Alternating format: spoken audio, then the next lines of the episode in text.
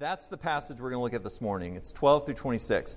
So, just to kind of give you some context, last week we saw the Son of Man, we saw the Son of God departing in the ascension. And then next week we're going to see the Spirit of God arriving at Pentecost in Acts chapter 2. So, this week we're in an in between week. So, this week is the 10 day period from the ascension of Jesus to the coming of the Holy Spirit as the disciples are waiting they're waiting. Jesus has gone up to heaven to present his sacrifice on our behalf to God the Father, which he found acceptable. And then he's waiting for that 10 day period. They don't know that it's 10 days, but they're waiting for the Spirit to come down based on the promises of Scripture and the promises of Jesus. And uh, I was thinking about this whole waiting. I, I entitled this sermon Waiting for God, but it made me think when I was a student at Westwood High School just down the street, in one of my English classes, we had to study a play called Waiting for Godot.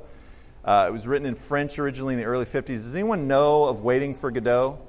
Just help me out here. Somebody, anybody, nobody has heard of Waiting for So some, some theater scholars would consider this the most influential play of the 20th century. Okay, all right. We don't have a theater crowd. That's okay, all right? There's different church, you know, different congregations are a little bit different. That's fine. We don't have theater folks here. But anyway, Samuel Beckett, he was an Irish guy. He wrote in French and English. He wrote this play called Waiting for, for Godot in 1952. It premiered in France in, I think, 1953. And it's gone on to just massive success, okay? And again, some call it the most important play of the 20th century. And this is what the play consists of. Are you ready for this? The play consists of a tree and two men waiting for the arrival of a third person named Godot. It's a two act play, it's over two hours long, and that's it. And you're thinking, thank goodness I've never heard of Waiting for Godot because I would walk out of it. Um, people love this play, um, but it's basically these two guys, Vladimir and Estragon, and they're waiting for this third person named Godot. And I, spoiler alert, because I know you guys are going to rush out and go see this. Right, close your ears, put on your, your mufflers or whatever. Um, Godot never shows up. There's no person in the cast for Godot because he never shows up. He's not actually in the play, okay? So, spoiler alert there. And some have interpreted this. You can imagine, like all these theater, these academic scholars that, that, that, that look at plays and try and figure out what the author was thinking, what the playwright was thinking, all this stuff. So, a lot interpret this to mean that waiting on Godot is, is it, I think I've got a picture actually. So, there's Professor X and Gandalf playing the two lead characters in Waiting for Godot. I think that was in 2013. But everybody who's anybody has, has done Waiting for Godot in the acting world, okay? So that was uh, what Patrick Stewart is his name, and Ian McClellan, Sir Ian McClellan. Okay, so, so Godot is spelled G O D O T. So some have interpreted this to mean that waiting for God is essentially a futile thing to do, all right? Waiting for God, waiting for Godot is basically this, this ultimately futile thing because guess what? He's never going to show up. So you're going to keep waiting and waiting and waiting, and God's not going to show up. And if that's what the author meant by waiting for Godot, then the entire two act play is spent exploring the relative ridiculousness and the ultimate meaninglessness of what we think and what we do as we wait for God. That waiting for God, anything you do and think in that process is, is ultimately meaningless and ridiculous and futile.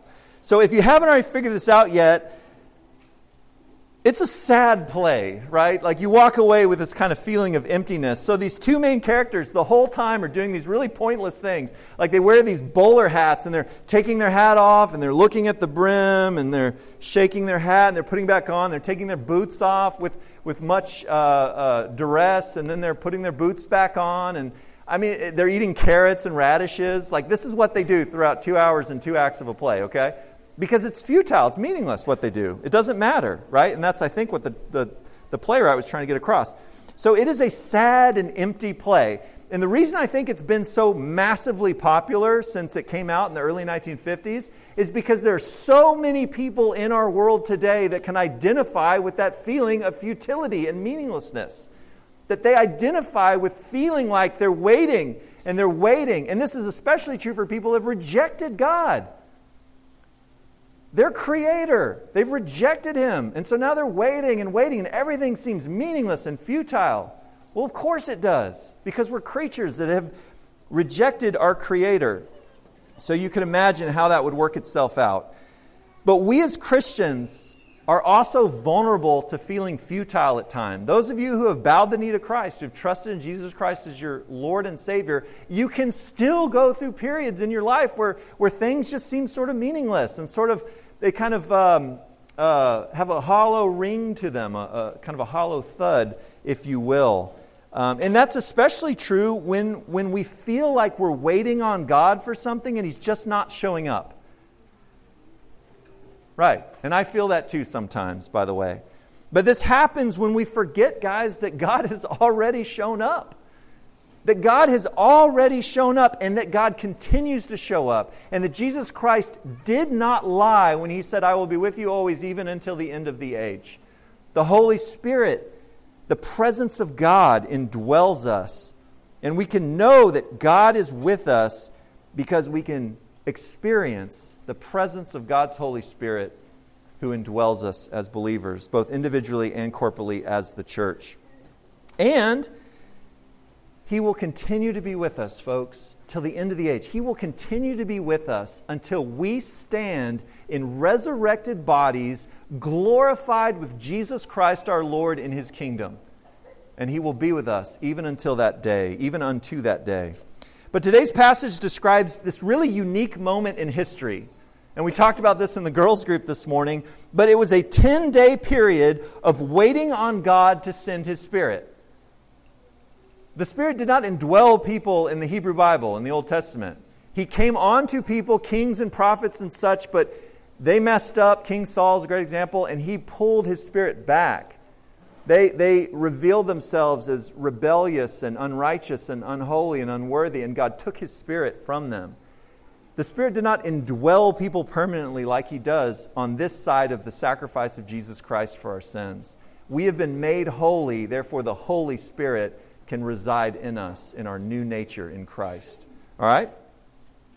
So there's this 10 day waiting period uh, before we get to the arrival of the Spirit. And it's like, I think about movies. Uh, I think I was, I was thinking of, saying, I think it was Father of the Bride or Father of the Bride 2, but it's like this waiting room scene in the hospital, you know? But, but it's a waiting for the arrival of the Spirit and the birth of the church. The church was born in Acts chapter 2, and this is the waiting scene in the 10 days prior to that. So even though we will never have to wait for the Spirit like these disciples, we, this is a unique moment in history. We're not waiting around for God to send His Spirit. So when we say, God, send your Spirit, we, we don't mean, God, your Spirit's up there in heaven, you need to send Him so that we can fill Spirit. What, what, we, what, what we mean is, God, fill us with your Spirit. God, give us the ability to, to give control of our lives over to your Spirit, to direct us, to give us wisdom and joy and peace and all these things He promises, love. That's what we mean when we say, we, we want your spirit. But he's already with us. We don't have to replicate this. And uh, even though we'll never have to wait like these early disciples, we can learn a lot from their example. And that's where I want to get the application today.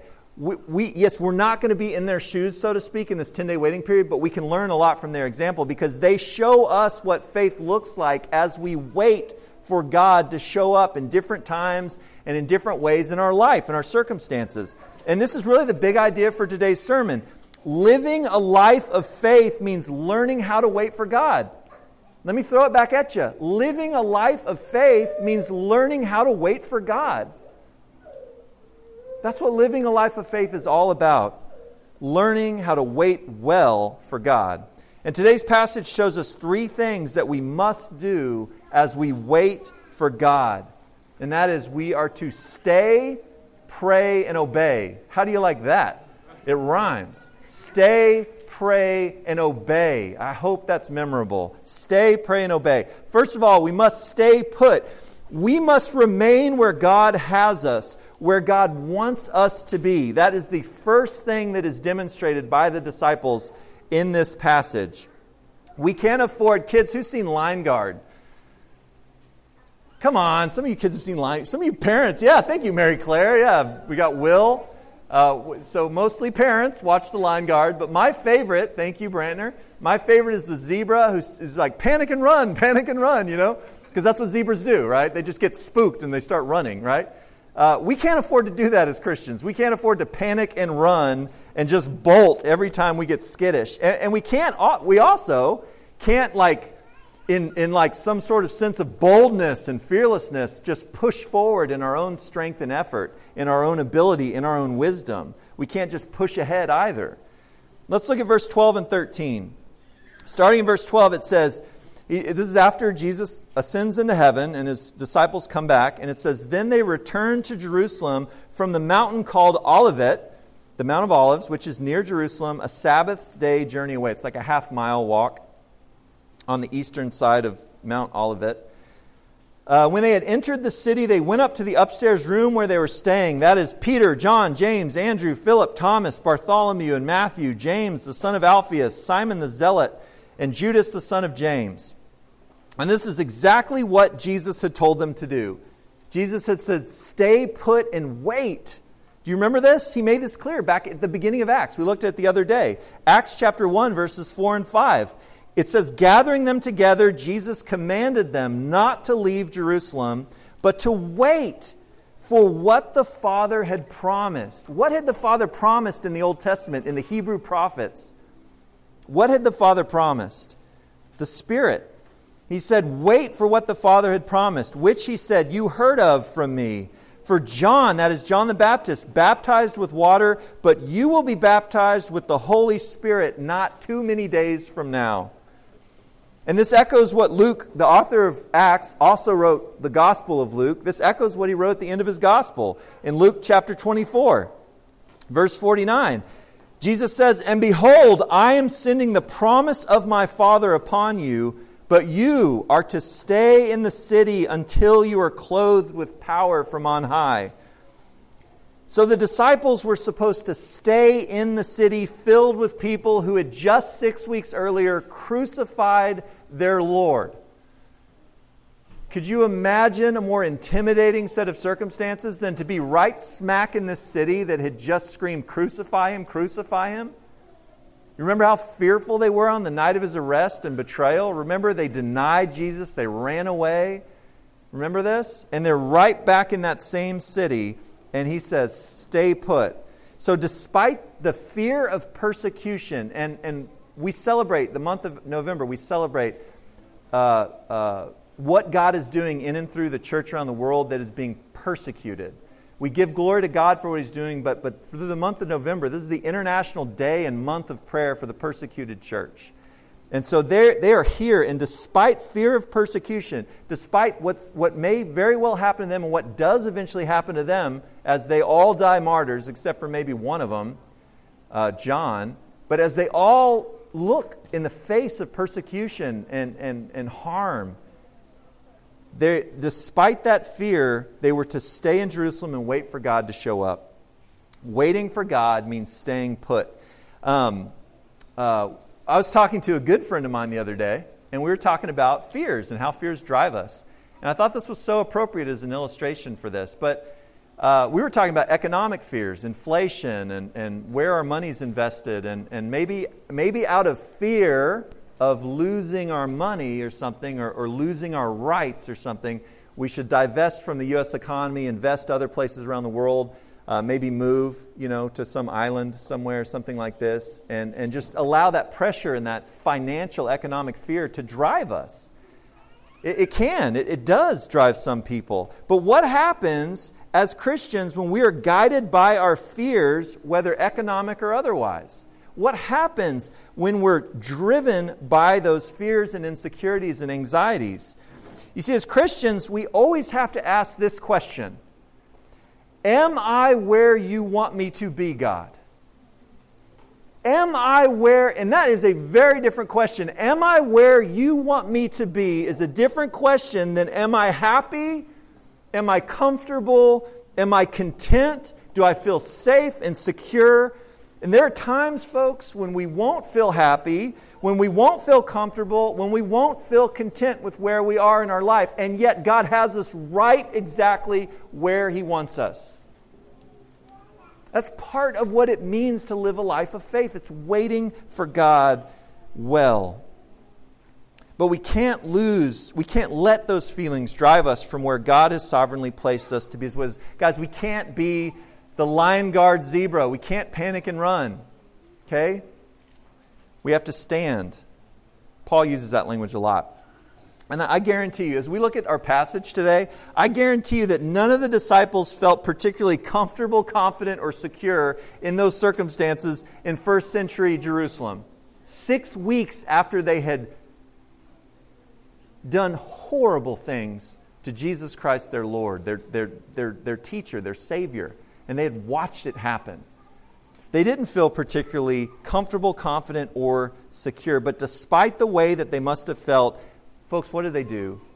They stayed in Jerusalem just like Jesus had commanded them to, and they waited for God to show up. And waiting for God means staying put.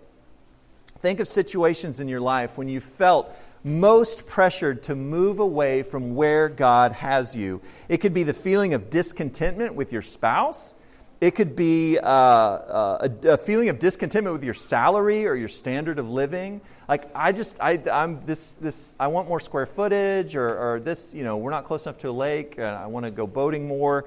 Uh, so it could be something like that, or it could be something that that that uh, an anxiety that drives us. It could be the fear of being exposed as a fraud. We might change churches because people are getting a little too close to the truth about our hearts. And our sin is getting, you know, it's funny. Um, Kevin, when uh, Kevin and Amanda joined on, on the core team with us for Wayside, remember what Kevin Pete asked you? Before he gave his blessing for you to join our church and make a commitment to Wayside, he asked some great pastoral questions. He's the lead pastor at the Stone. Uh, but he asked Kevin one question in particular. He said, Are you leaving our church because of sin. You don't want to be found out. So that you can go to some other church and be anonymous, and then you can kind of play that role a little longer before someone finds out what's really going on. And, of course, his answer was no, but I just thought that was such a good pastoral question to ask. But are we being driven by fear of being exposed as a fraud or feeling lonely or isolated? Is that driving us? This is when, in the middle of these circumstances, is exactly when we have to stop and we have to ask the question God, where do you want me? Where do you want me in this life? Do you want me to stay put in this job that brings me no satisfaction, that I feel like a ditch digger? That it feels futile? I feel like those guys on the play just taking off their hat and putting it back on? Do you want me to stay in this marriage? Folks, God's Spirit will work through God's Word and through God's people God's Spirit will work through God's Word and God's people to help us better understand where He wants us to be. Our job is to simply stay put as we wait for God to show up. And what do I mean by that? What do I mean for wait for God to show up? I mean wait for God to bring the joy that you're, that you're missing. Wait for God to fill up that sense of emptiness in your soul with Himself. Wait for God to bring the love that you don't feel, the peace in the midst of the consternation, the sense of purpose in the times where you feel purposeless, to help us persevere through the difficulties and the trials, and to empower us to be His witnesses wherever He has us, because that's our job as Christians is to reflect His glory and to share the good news of Jesus Christ with whoever He has around us in whatever the circumstances, whether we're in a dungeon falsely accused of something in Egypt or whether we're in a prison in Philippi falsely accused of something and beaten, despite the fact that we're Roman citizens. He's going to use us in those places. We just have to stay put and wait for God. So, waiting for God, first of all, means staying where God wants us, regardless of how things seem. Second, we must pray this is huge in our passage, specifically because we, we I pray prayers. I'm like, God, get me out of these crazy circumstances. I can't do it. Get me out, please.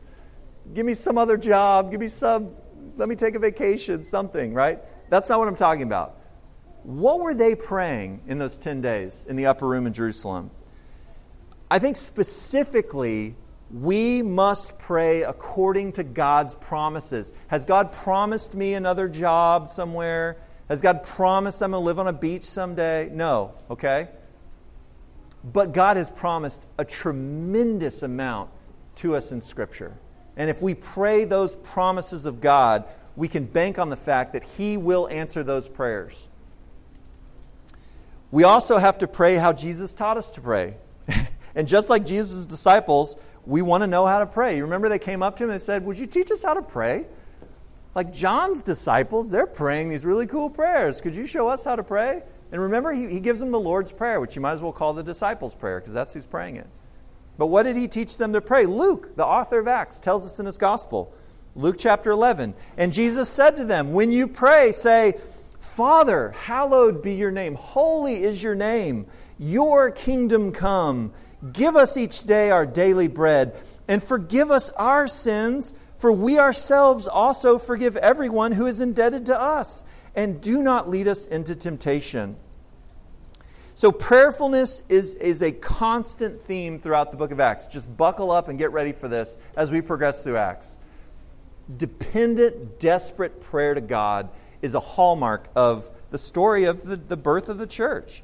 In Acts chapter 1, in our passage, verse 14, Luke gives us a glimpse of the prayer life of those early disciples. He says this He says, All these were continually devoting themselves with one mind to prayer, along with the women and Mary, the mother of Jesus, and with his brothers.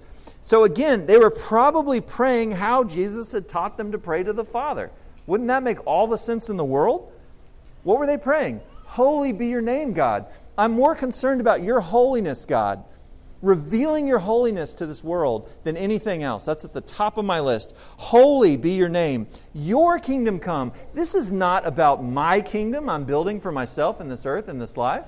This is about your kingdom come. This isn't about getting all the right people elected to office or making sure the wrong people aren't or whatever else. This is about your kingdom coming and overlaying this whole messed up, unjust, broken world and ushering in true righteousness and true justice as he rules in his kingdom. Your kingdom come. What else? Give us daily provision.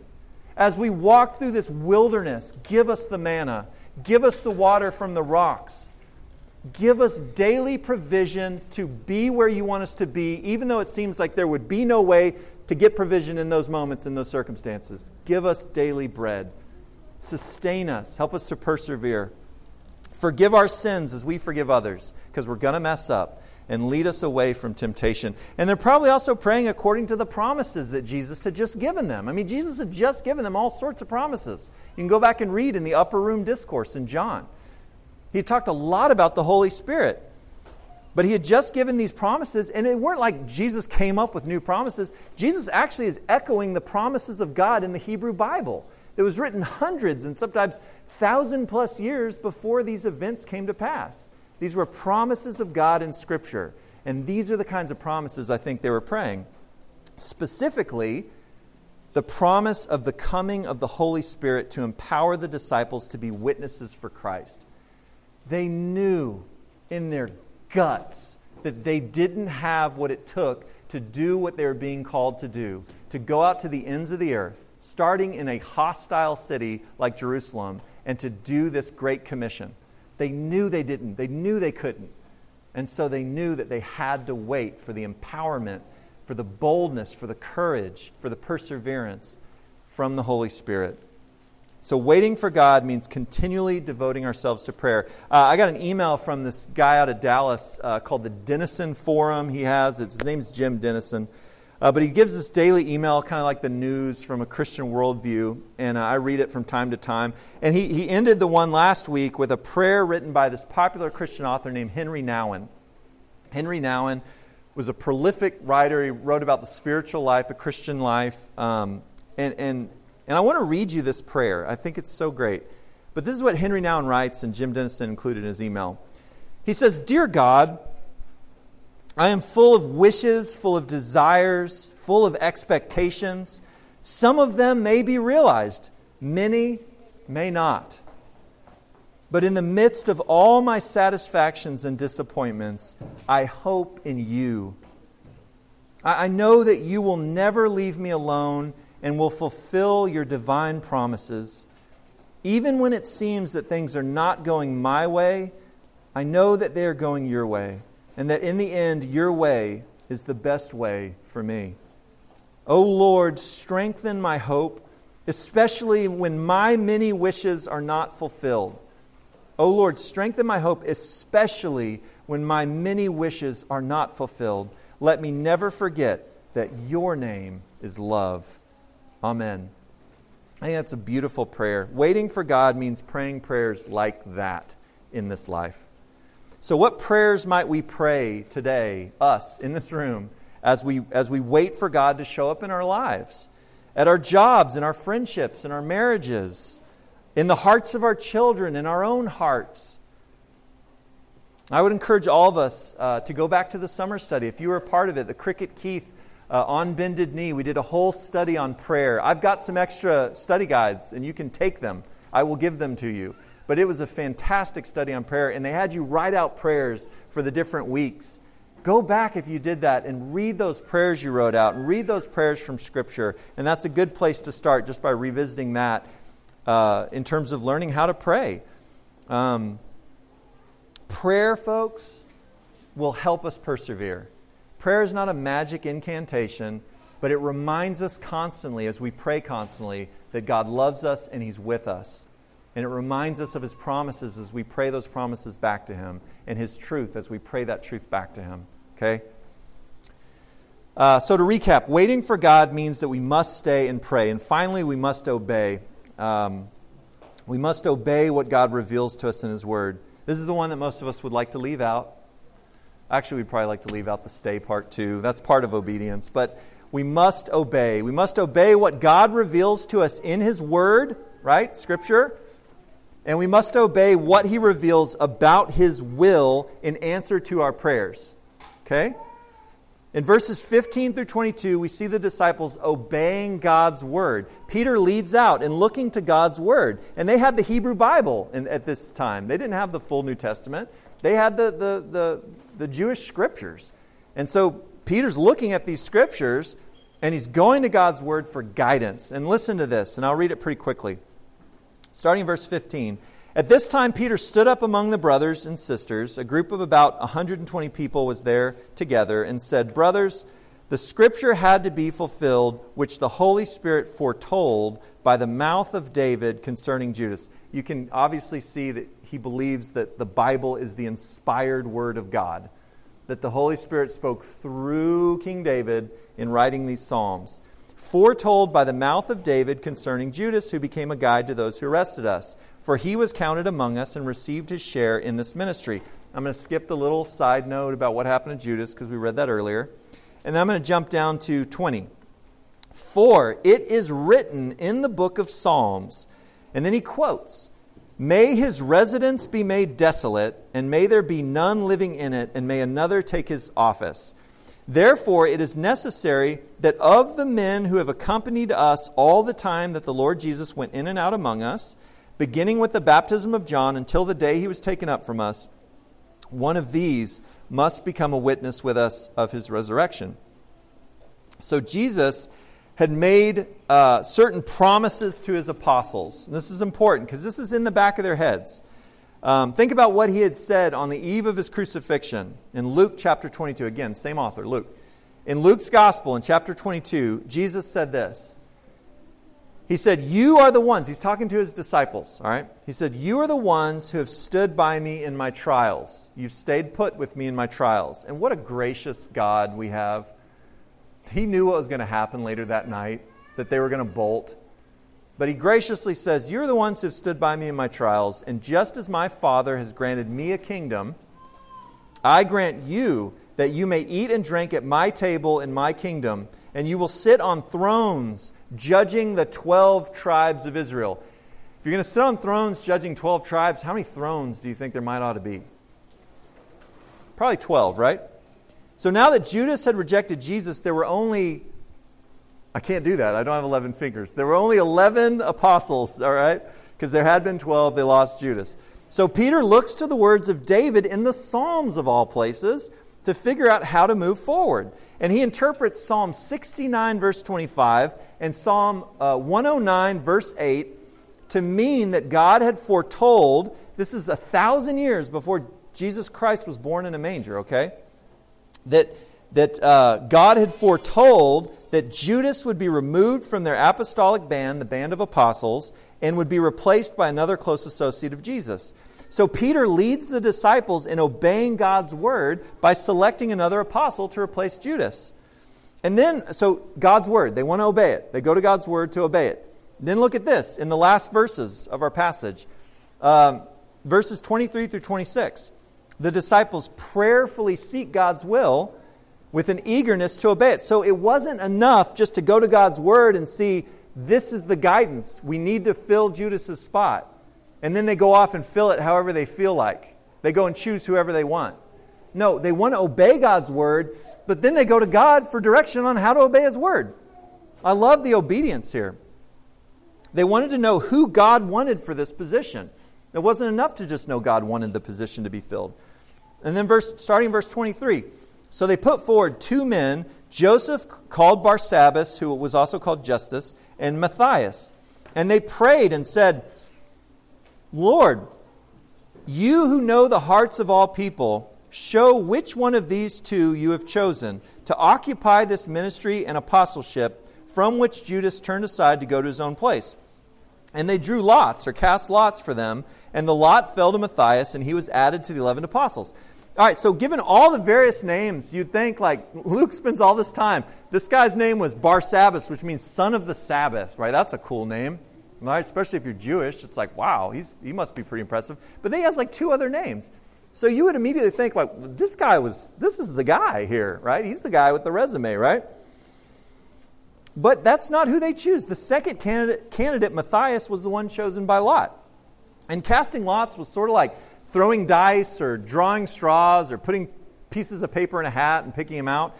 Uh, it was a, a, common practice throughout the Old Testament. They didn't make this up. This is how God told his people at different times throughout the Old Testament, all throughout the Old Testament. This is how they figured out God's will. They would cast lots, draw lots. And, and they did. Um, so that was, that was a practice. Today, I'll just say this kind of as an aside, we don't need to cast lots. We talked about this in the girls' groups. Why don't we need to cast lots? What's different today? We're going to talk about next week because we have the Spirit of God living in us.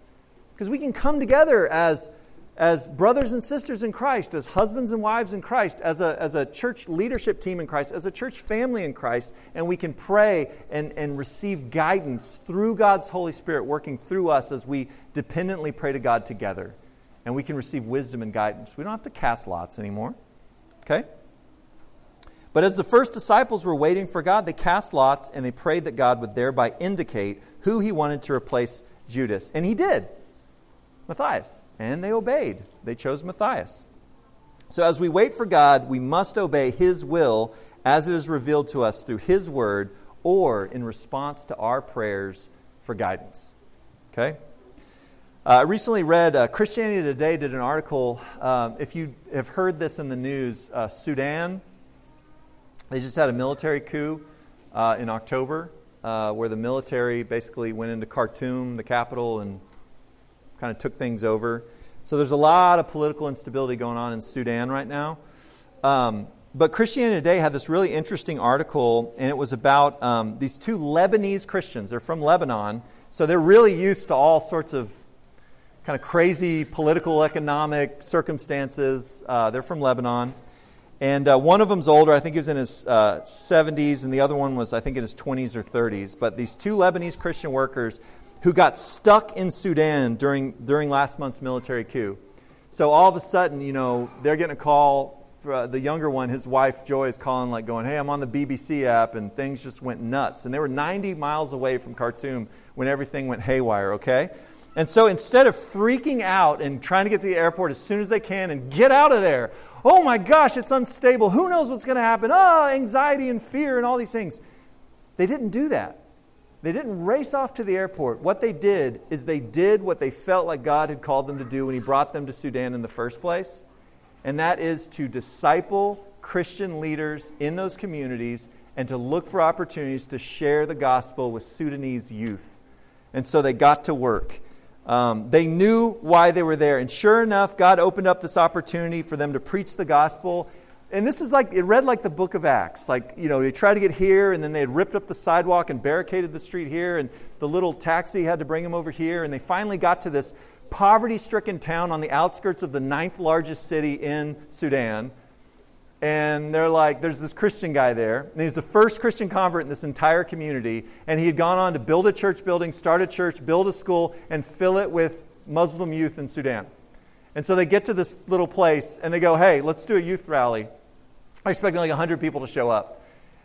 A thousand people show up in this guy's like dirt covered schoolyard, and they're all seated. They'd run out of seats, they're all just piled in there and he says, and this guy that started the school that was the first convert, he says, just preach the gospel of Jesus clearly. that was it. And so they got up there, they, you know, uh, they preached the gospel clearly. And then when they asked people to respond, like, who, who believes in Jesus Christ, that he died for your sins and rose again? Who wants to follow Jesus Christ? Like 80% of the people in the crowd indicated they, they stood up and they're like no no sit back down. That was too many. Y'all didn't understand what i said. And he says it again. And then like more. I think like 10% more raised their hands. And so god did this amazing thing in this poor village on the outskirts of this little bit larger city in sudan in the middle of all this political military economic instability and it's all because these people stayed put where they felt like God has them. And that 95% Muslim school was filled with people who wanted to follow Jesus Christ as their Lord and Savior. And it was so funny as I got to the end of the article, and this is when like God gives these little like winks, you know, sometimes. I get to the end of the article, and it, it, it uh, the senior evangelist, the guy was 74, his wife had passed away from cancer 10 years earlier, and he was going to hang up his spurs. And then he and his wife, as she was dying, they, he made the decision like, when you go, like, I'm going to give 10 more years. So I'm like, get into my 80s, and I'm going to keep doing this. He was like the regional director for this Christian ministry in his 70s, but he was like all in, you know? And uh, he said this He said, when all these people responded, he says he reassured himself from Scripture, from our passage today. He said, God knows the heart. What's going on in these people's hearts and minds that just responded to the gospel? I don't know, but God knows the heart. And that, that, that reminded him that God is in control, that God knows the heart, that God knows what he's doing in these circumstances. And then the article closes with a quote from the younger guy about what he learned from the older guy in waiting on the Lord. And the younger guy put it like this He said, God moved circumstances and people, putting us in places we could not have imagined and he said it was like a well played chess match, and God won. it was like a well played chess match, and God won. Waiting for God, folks, means being obedient even when we can't anticipate God's next move. So, where is God calling us to be obedient as we faithfully wait for Him to show up and do what only He can do are we looking to Scripture to better understand God's will for our lives? Are we seeking to know His will through dependent prayer, both individually and together? If we will just be obedient as we wait for the Lord, then we will have the privilege, like that younger guy said, of watching God move circumstances and people and put us in places we could not have ever imagined being.